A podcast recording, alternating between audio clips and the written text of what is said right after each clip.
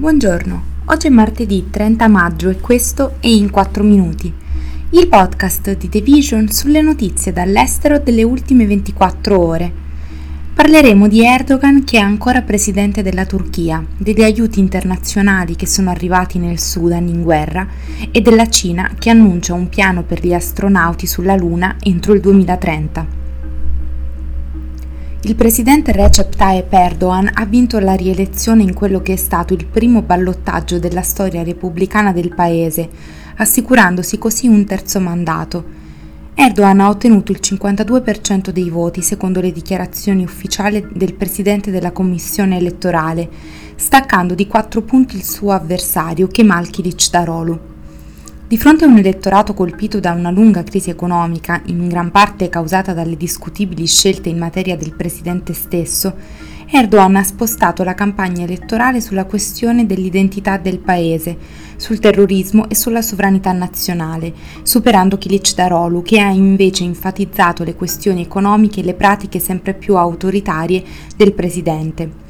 La vittoria di Erdogan ha evidenziato la forza della sua base musulmana e conservatrice, nonostante la crisi, e ha lasciato l'opposizione a chiedersi cosa sarebbe accaduto se avessero scelto un candidato più carismatico del 74enne Kılıçdaroğlu, che ha adottato una retorica più dura solo nelle ultime settimane della sua campagna, in un tentativo non riuscito di attrarre gli elettori nazionalisti, e ha perso tutte le elezioni a cui si era candidato.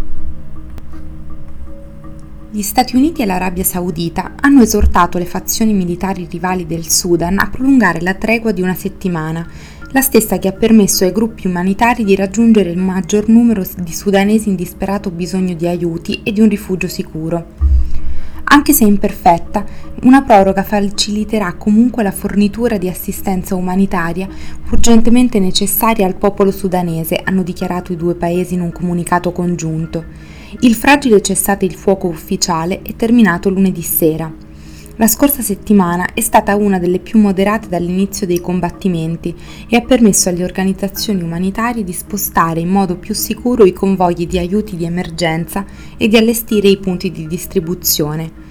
Tuttavia, gli scontri, anche se sporadici, in particolare a Khartoum e nel Darfur settentrionale, sono continuati nonostante il cessate il fuoco.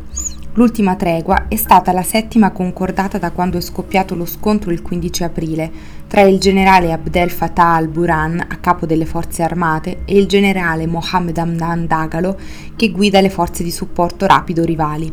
Centinaia di persone sono state uccise e i combattimenti hanno causato lo sfollamento di circa un milione di sudanesi e la fuga di altri 300.000 nelle nazioni vicine.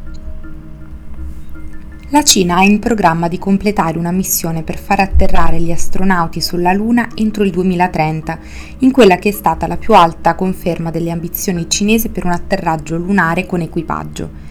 Lin Xiqian, vice direttore dell'Agenzia Spaziale Cinese, ha spiegato che il progetto di allunaggio, parte del più ampio progetto di esplorazione lunare del paese, noto anche come progetto Chang'e per la divinità lunare cinese, è stato recentemente avviato, anche se non ha fornito ulteriori dettagli.